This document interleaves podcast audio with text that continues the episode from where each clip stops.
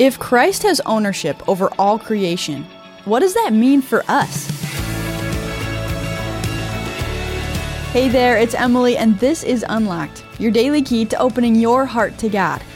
Do you remember the time Jesus was tempted by the devil in the wilderness? Satan offered him all the kingdoms of the earth, and Jesus resisted him.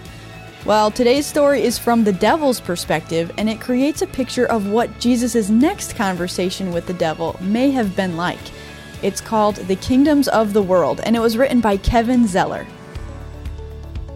Satan smirked, squinting in the sunlight. He hated the sun almost as much as he hated the dirt. But violence, fear, pain, these he loved, and he was about to witness and influence some more.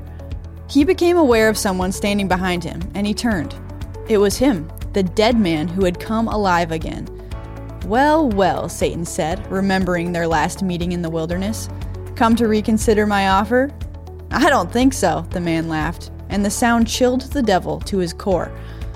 When he had offered the kingdoms of the world to this man, he had been starving, barely alive from the heat and deprivation. Now he stood hale, whole, and fiercely amused.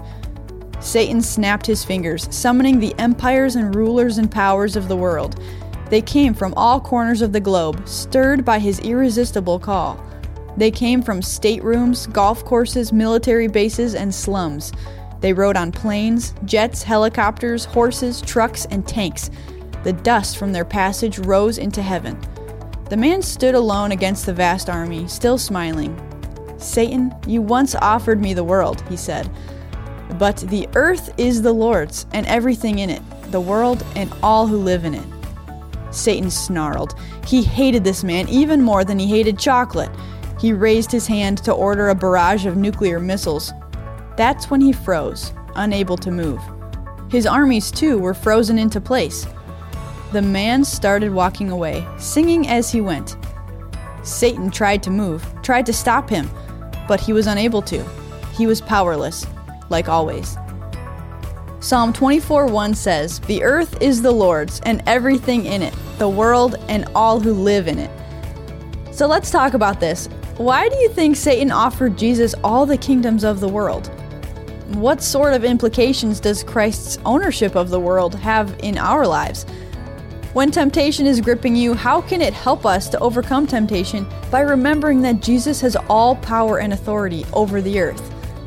Read more about this on your own. Check out Matthew 4 1 through 11 and Colossians 2 13 through 15 to help keep God's Word alive in your life. Thanks so much for joining me today for this episode of Unlocked, a production of Keys for Kids Ministries.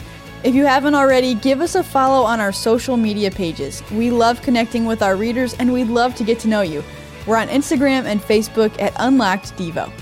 And that's it for me. Until next time, I'm Emily, encouraging you to live your life unlocked, opening the door to God in your life.